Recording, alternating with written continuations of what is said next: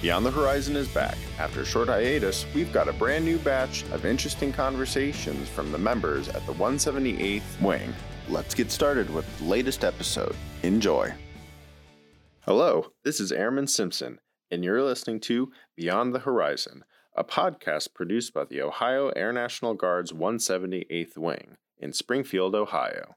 Today, I'll be speaking with Master Sergeant Snyder from Security Force Squadron and his recent completion of the Air Assault School, also known as the 10 Toughest Days in the Army. Well, thank you, sir, so much for joining us today. Um, so let's go ahead and get started. For those that don't know, what is Air Assault School? Yeah, so um, so Air Assault School in general, like its primary purpose is to take ground forces um, via vertical airlift into enemy key terrain behind enemy lines um, and to secure that terrain. And uh, also, like, fight enemy forces while also doing that, but also setting up landing zones for supply and resupply. Um, it also has to do with like rappelling out of helicopters, securing landing zones, um, setting up sling loads receiving sling loads and then sending sling loads out and being able to inspect them to make sure that you don't hook up a Humvee and it just like falls off a helicopter like in midair and just like crushes a town in, or a house in a village somewhere or something like that. So that's kind of like the the primary objective of air assault school. So why don't you go ahead and just walk us through it all? So air assault school is ten days long.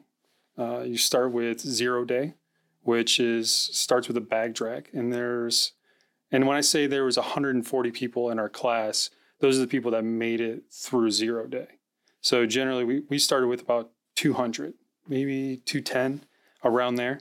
Um, and the first thing they do is you do a bag drag. They send you a packing list out, um, and you have to make sure that you have everything on this packing list verbatim, like to the T. And what I mean, what I mean by that is, like for an example, um, a guy came in at three o'clock in the morning the day of the course, and one of the packing list items was goggles, but it says clear goggles, and his goggles had a tint, like they had the you know, like kind of like a sunglasses tint on them. They sent him home first day, didn't even make it through there. Um, everything has to be it's all attention to detail, right? And that's like for them is the difference, and and it makes sense to me more now than ever is attention to detail is like the difference between you coming home and not coming home, right? So they really harp on attention to detail. And the first thing you do is, can you even pack your ruck right? Like, do you have the right equipment? Like, we sent you a packing list. Do you have it? Um, once you've done that, you start basically the smoke session uh, of the O day or the the zero day, where you they call you off the line. You get in line and you start getting smoked. And then once everybody's got their equipment inspected, um, you head off to the O course, which is the obstacle course for the Army. Um, there's a standard for that uh, to pass uh, while also being smoked continuously the whole time. Like you have to be able to do things like the confidence climb, which is like a 35, 40 foot rung climb, essentially, with like five to six feet intervals that increase as you get higher. And then you have to slide over the top, which is kind of stressful. You're, you're smoked prior to the obstacle. You do the obstacle. And then when you go to the next obstacle, you're basically waiting in a queue to do the next obstacle. So you're being smoked again. So you're going to have to do all these physical feats to the standard while also being under physical stress, which is the continuation for that entire day. Um, there's also the two mile run that day as well. Um, I believe it's actually before the O course. You run a, run two miles um, under 16 minutes, but you're in full full uniform and just tennis shoes, which is a very uncomfortable two miles. Yeah, a, a lot of weird stuff's rubbing. Yeah, yeah, it's a it's a it's a thing. Um, so once you complete the O course um, and you've made the physical standard for that day, then you you start your training the following day. Wow. So you haven't even really started the training yet at this point? This is day zero. Like this is just to make sure that you can meet the bare minimal physical standard. And that's not even like the highest physical feats of the day or of the, the, the training course itself. Yeah. So you learn the first three days, you learn about helicopters, you know, your utility helicopters, your cargo helicopters, uh, their capabilities, how many passengers they can have, what kind of capacities they have. And it's a lot of numbers. It's a, a lot of weights, a lot of load numbers. Um, and then they test you on that third day. On that third day, you get tested in the morning. Um, it's a 50 testing or 50 question test. And like if you fail, then you have like one more refire. And if you fail that test again, then you're out. Which we've we had that type of situation where we had to like uh, Army Ranger, absolute PT stud, just destroyed everybody on the two mile run. And he was like the guidon. The fastest guy is always the guidon. Um, huge stud, you know, Ranger, and he failed his first written test.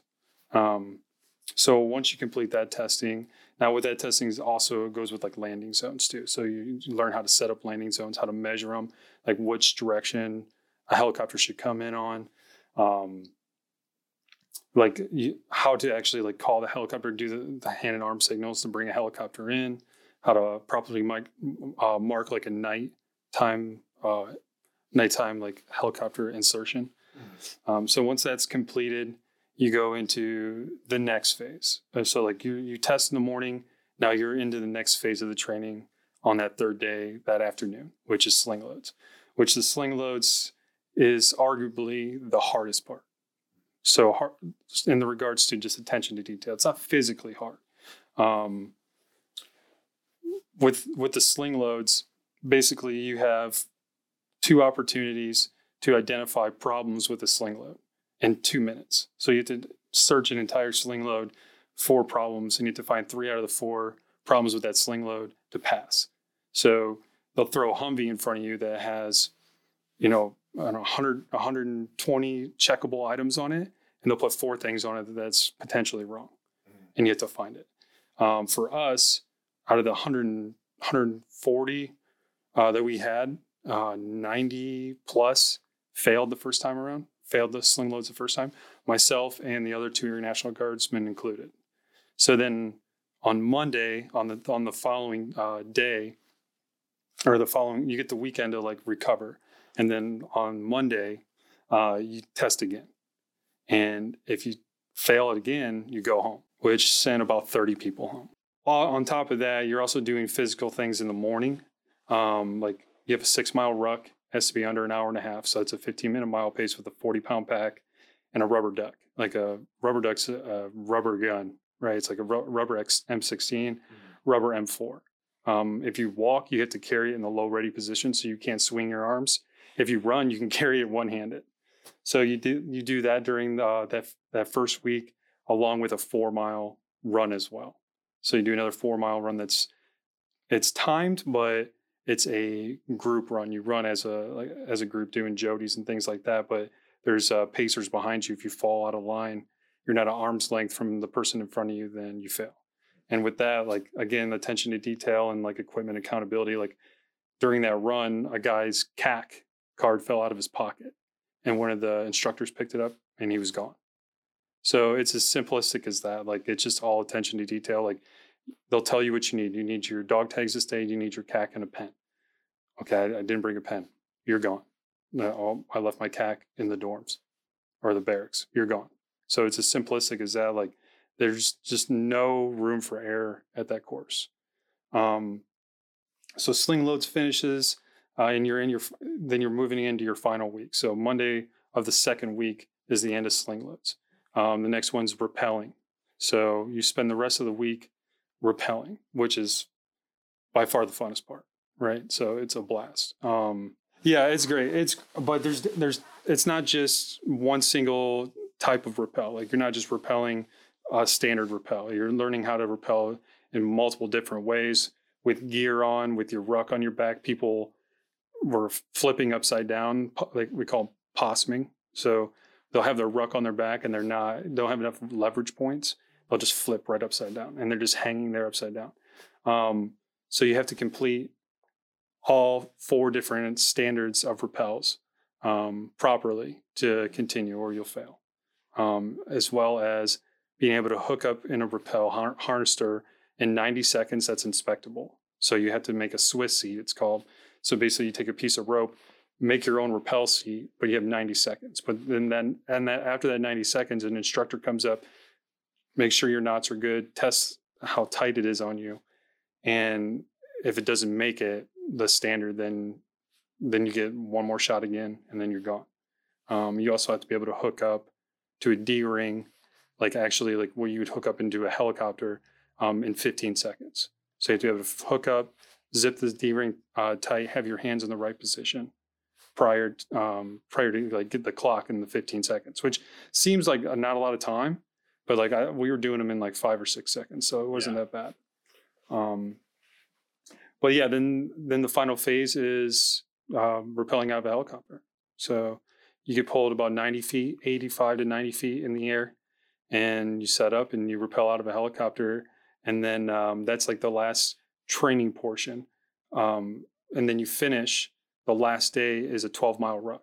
So a 12 mile ruck under three hours, 15 minute mile pace with 40 pounds of uh, 40 pound ruck, another rubber duck, and it's an absolute just grind. Keep that pace of 15 minute for 50 mile pace. So um, that's the kind of the synopsis of uh, air assault school. Um, I'm sure there's stuff that I've missed, but like, yeah, again, it's yeah, sure, the physical standard is hard, but mentally it's even harder. And maybe that's why they call it the 10 toughest days in the army because I know like they have harder courses than this, but um, the attention to detail, the consistent studying, and like the, the the fast turnover for when you're actually testing the material, and you know, is so quick that like all you do is you, you just eat, live, and breathe air assault school, helicopters, you know, you whatever whatever ones they have, you know, like you're just all that's all you think about. So for ten days straight, you know, but Just to get a little bit of background on this, um, Air Assault School is facilitated by the Army. Yeah, yeah. So there's multiple air assault schools throughout uh, the United States. Um, Atterbury in Indiana, they give an Air National Guard one that I believe two of the ISRG guys are going to go to um, maybe April. I'm not 100% sure when that drops, but um, Fort Drum's con- consistent. Uh, Fort Drum, New York is where we went. Yeah. Um, so the 10th Mountain Division, but they have they're always they they're always giving out courses throughout the year. But um, luckily for us, we have a chief that used to be the, in the army. He has some really good contacts, and he was able to get us into this course. And then uh, the ISRG folks have been in contact with him, and he's given them information. And he was able to get one of their air ISRG guys, Jenkins, um, into the course as well. So, what is the process to get selected for this? Um, so, I mean, f- from my from my standard, it it the process is more along the lines of just we us picking physically fit individuals, people that we know that would meet the standard. Uh, I mean, the it's it's an easy process in the regards to like just making sure that yeah, this person's able to go. Um, but there's no like there's no like uh, official testing you have to do uh, beforehand. But you also don't want to set anybody up for failure and set them to a course that's physically demanding and they can't meet the physical requirements. So, uh, for instance, after m- my crew went, the three of us from security forces went. The second three went, which was two security forces guy and the ISRG guy. Um, we went to Atterbury, went to the O course. I smoked them, and then I ran them through the O course just to make sure they can meet the physical standards for that. And uh, since they could, um, and they met the standards properly, I was like, yeah, I, I, you guys are good. Like, I think you should be able to go. Um, it- it's also good if they didn't make that standard, we'd be like, hey, maybe you should work, out- like, you know, maybe put this off for a while till you're physically fit enough to actually complete the course. And it's not very common to have Air National Guard members get selected for this. Is, is that correct? Yeah. So, um, and and like I, I don't know the exact numbers, but uh, air assault school isn't even really on our our radar for being able to go. Um, it's generally an army thing. Same with airborne and you know rappel master school and things like that. But um, again, like our, I think our chief was was paving the way in that regard uh, to uh, getting us to the school. Now, once I don't know if we were like the first ones to go, but I will say that we're like one of the only ones to ever get a video of us rappelling out of a helicopter by the instructors. And it was because we told them, like, hey, we're in the Air National Guard. And he's like, what? And we're like, and this is like really good, you know, PR for us. And we have never done it. Like, we've never seen, and they've never seen anybody come through in the Air National Guard, the Air Force, yes, but not the Air National Guard. So they, they took videos for us. Um, so, so if that, if that's any, if that counts for anything, I would say that we're like few and far in between for the individuals that are in the guard that actually went. So, out of the entire course, what did you consider the most difficult task, and where did you see most people kind of drop off? Well, like I said, like I think it's the sling loads. Sling loads are are so hard. I mean, you're talking about five five different setups you know, between setting up a, uh, a Humvee to a trailer to you know different kinds of things called 5K nets, like netting, and having to remember how everything's supposed to be. You know what I mean? And then like you co- you go out there and for, in two minutes um, for each station. Like it's not like you get a break. Like you just go to each one, and then you rotate around. So the the chances of failure are extremely high, and the stakes are even higher, right? Because it's like you don't want to fail, so you're nervous, and you have to analyze a sheet of paper telling you all the weights of the load, how many chain counts there are. Like so, then you have to look at the helicopter. Can the helicopter sustain this weight? Like, is this the proper weight for this or for this load itself? Like, are the chain counts right? And this is all in your two minutes. Now you have to actually go around the load itself and try to find problems with the load. So it's it's a very stressful endeavor. And like I said, 90 people failed um, the first time around, and I understand why. And then 30 ultimately failed. So like it's just that's that part is the most mentally like stressful part of it and then obviously the 12 mile ruck is probably the most physically stressful part. I mean, most people finish the 12 mile ruck had, you know, shoes that were soaked in blood from just blisters, which I mean, I know I had, I had some giant ones, like the size of like, I don't know, like, uh, like a, like a quarter, maybe a little bit bigger, taking out my entire heel. Like there was a point in time where I could not physically walk anymore and I had to run because I needed to get off the, the my heels because it was so painful to walk. So I just ran the rest of the way. So, I mean, those are kind of like the two big check marks. If you can get over the hump of sling loads, then there's only thing one last thing stopping you, which is that 12 mile ruck. And you, you know, you'd be damned if you're not gonna like finish that ruck. Like you'll die on your shield to finish that ruck. You're not going back because if you fail, you you do go back. You go back to the last phase you were in. So you'd have to do sling loads again, and then you then you'd go to the ruck, right? So or you fail the ruck, you come back and do another 12 mile ruck. So at the end of the ruck two, they do another drag. So people have been known to to fail because they finished the ruck and then they didn't have all their acquired uh, equipment. So they had to come back and do the 12 mile ruck again with the acquired or the required equipment. So, I mean, like, there's like again, there's always this potential to to fail, and like after seeing people consistently go home, you kind of just get numb to it. You're just like, ah, well, I mean, glad it wasn't me. Now that you've completed the training, um, has like the gravity of your accomplishments started to really sink in? Our chief is as gun ho as he's he's always been, and you know, like he was in the army, he's been to airborne, he's been to air assault school. Like if anybody showed us a sense of like made us feel like we accomplished something, it was him. You know, like he, but you know, yeah, we. I mean, I feel like we we got some you know pretty good praise from our our squadron, and uh, we paved the way for more to go. Yeah. Um, and we know how to set the standards now. So with this new crew that just went through, like we helped, you know, we gave them our air assault books because you don't get air assault books till you get there. You know, showed them the material to study, gave them the physical standard, and like we've paved this way. And now we've sent five security forces members, and all five of us have passed.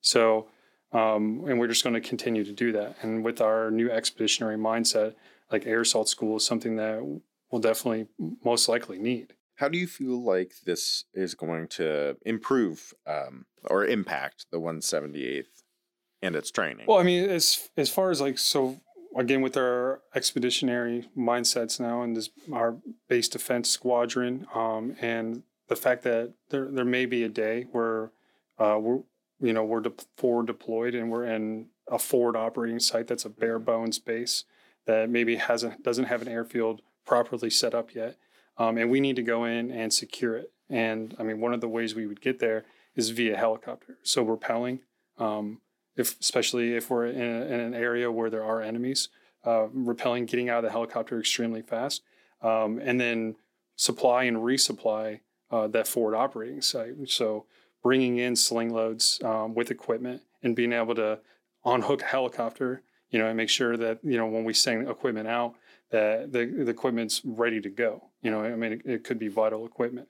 So um, and then also being able to just set up landing zones in general. So, you know, if we're bringing in more troops, the helicopters, you know, the Black Hawks or the Chinooks or whatever, you know, they have a quality landing zone, like a, a safe landing zone, and they're not going to, you know, run into a tree or crash or hit, you know, some kind of obstacle in their landing zone. Like we'll, we'll have everything marked out and ready to go for them.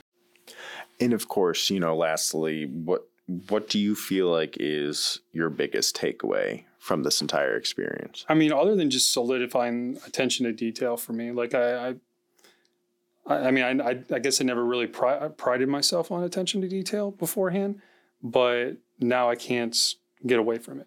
Like, uh, like I, I check, recheck, triple check, everything, mm-hmm. and how actual, actually important attention to detail is, especially when you're doing an op and you're in the field. Um, and not you don't only have your own life, but other people's lives um, in your hands, right? So, you know, that's that's like kind of one of the biggest things I took away from it. And um, honestly, like having this new expeditionary mindset, I, like really makes me like what I'm like what I took away from it is I want more. I know we want more. Um, we want to go to Pathfinder. We want to go to Dagger School. We want to, you know, we want to go to Jungle School um, because we need to be as prepared as humanly possible for the future. So um, this is just kind of one of the first steps for me and for our squadron, and like we're going to continue. I know we got people going, uh, plan on going to Pathfinder, plan on going to Jungle School. Um, we go to Arctic School because we don't know what kind of environments we're going to. So we're continuously progressing and finding new ways to get to schools. Um, so yeah, I mean that's kind of was my my biggest takeaway from it. Well, thank you so much, Master Sergeant Snyder, for sharing your story and for representing the 178th and the Ohio National Guard. I really appreciate it. We'll definitely have to have you back soon to tell us a little bit more about some of your other experiences. And that's a wrap. Thank you for listening to today's episode of Beyond the Horizon. Make sure to subscribe and leave us a rate and let us know your thoughts in a review. Looking for more ways to connect with the 178th Wing? You can check us out on Facebook or Instagram. Feel free to shoot us an email at beyondthehorizonpodcast at gmail.com with any questions. We look forward to connecting. Until next time, keep your eyes on the horizon.